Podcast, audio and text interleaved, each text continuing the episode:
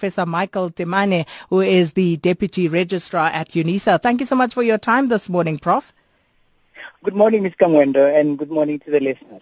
Professor, let me just start by reading Khethokuhle's SMS to us. It says, "Good morning, Sakina. The new UNISA enrollment policy has both failed first-time applicants and returning students. The majority of first-time applicants are unable to register as the university has not replied to their application and it still says pending. Returning students of UNISA who completed their degree in 2015 are also unable to register as their application are still pending. UNISA students who have successfully completed access programs are unable to register for their respective degrees. UNISA Durban has another problem. There's a shortage of staff as they didn't renew contracts there. Students have been sleeping outside campus since the beginning of January, only to be told that they won't be assisted.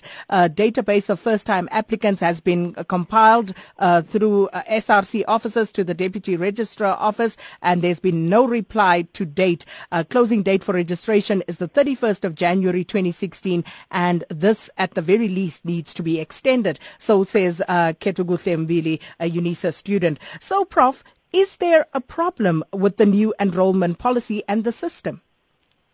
The enrollment management system, Ms. Kamwendo, is actually a social justice instrument, and I think we need to separate applications and responses to them from the philosophical underpinnings of what enrollment management is.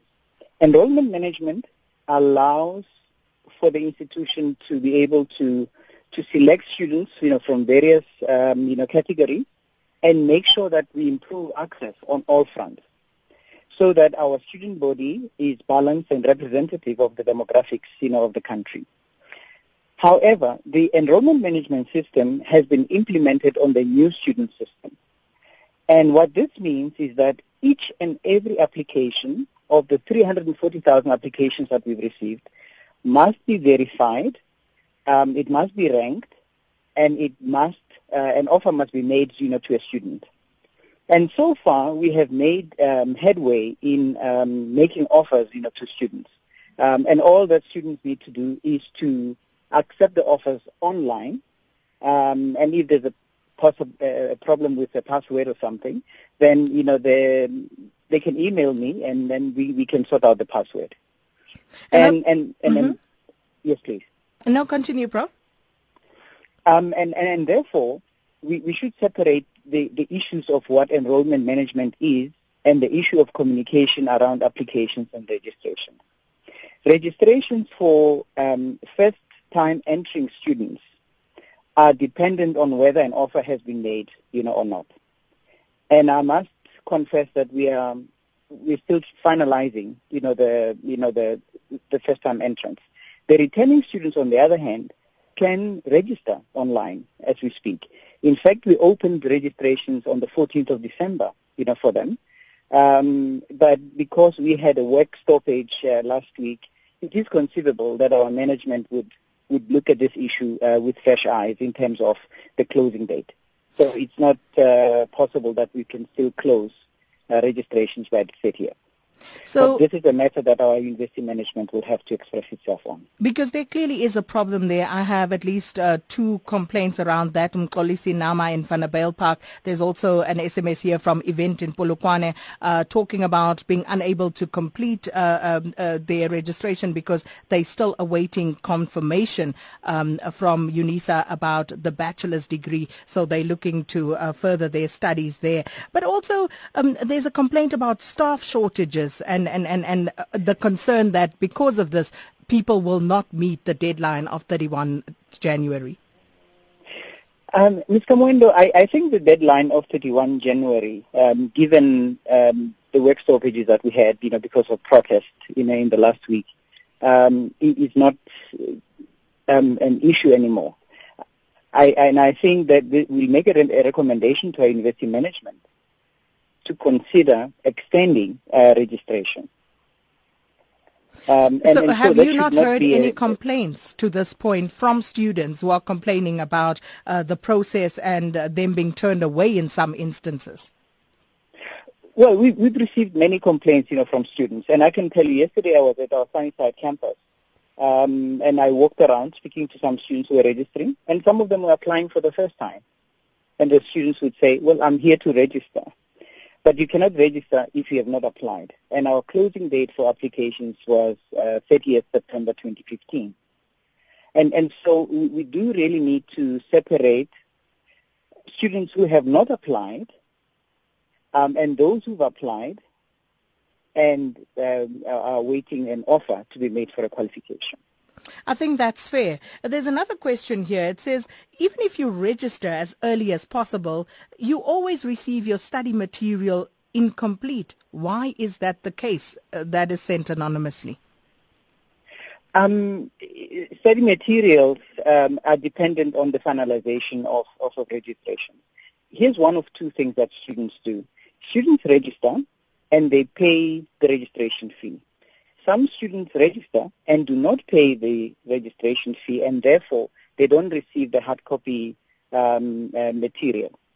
However, the students who have also registered and not paid can access all our learning materials online. So the learning materials are available online, but we do also send hard copy materials.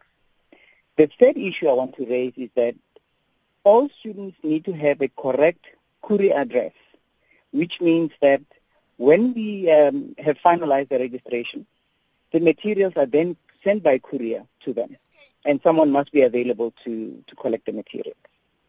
So those are the three possible scenarios. So looking at all of these hiccups and what's been going on, will there be an extension after the closing date for students, Professor? I think that's a recommendation we'll be making to management, that it considers extending registrations, because we've already lost a week.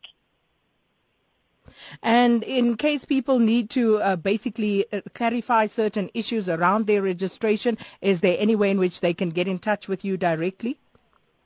Yes. I have a dedicated email box, and there's a person looking after the box. And the email address is deputy registrar, one word, at unisa.ac.za. So deputy registrar at unisa.ac.za. We'll put those details up on our social media platforms as well. But thank you so much, Professor Michael Temane, UNISA deputy registrar. And quite a few questions coming through, but I guess some of you will be better served liaising directly with Mr. Temane there. And as he says, there's a person dedicated to servicing that particular account. So it's deputy registrar at unisa.ac.za. Now they're taking the decision upstairs, John. This is going to be a close call. The home side with everything to play for here. Have they done enough? One decision can change it all. The right call can transform opportunity into measurable results. Make the right call for your business. Partner with the CASA today. You imagine a chartered accountant. We see a business decision maker equipped to inspire future business results. Find a responsible business leader at findacasa.co.za. Join us this Thursday on Top Billing as we return to the homes you never wanted to leave. From the most eco-inspiring garden of a house to a golden tribute to the best of the good life. Two American entrepreneurs could settle anywhere, but only have eyes for Hout Bay. And if you need a designer, your pharmacist might be the answer. Catch Top Billing this Thursday night at 7:30. Repeat Sunday at 12:30. Find it on 3. Sakina Kamwendo on SAFM. So I see quite a few angry people in response.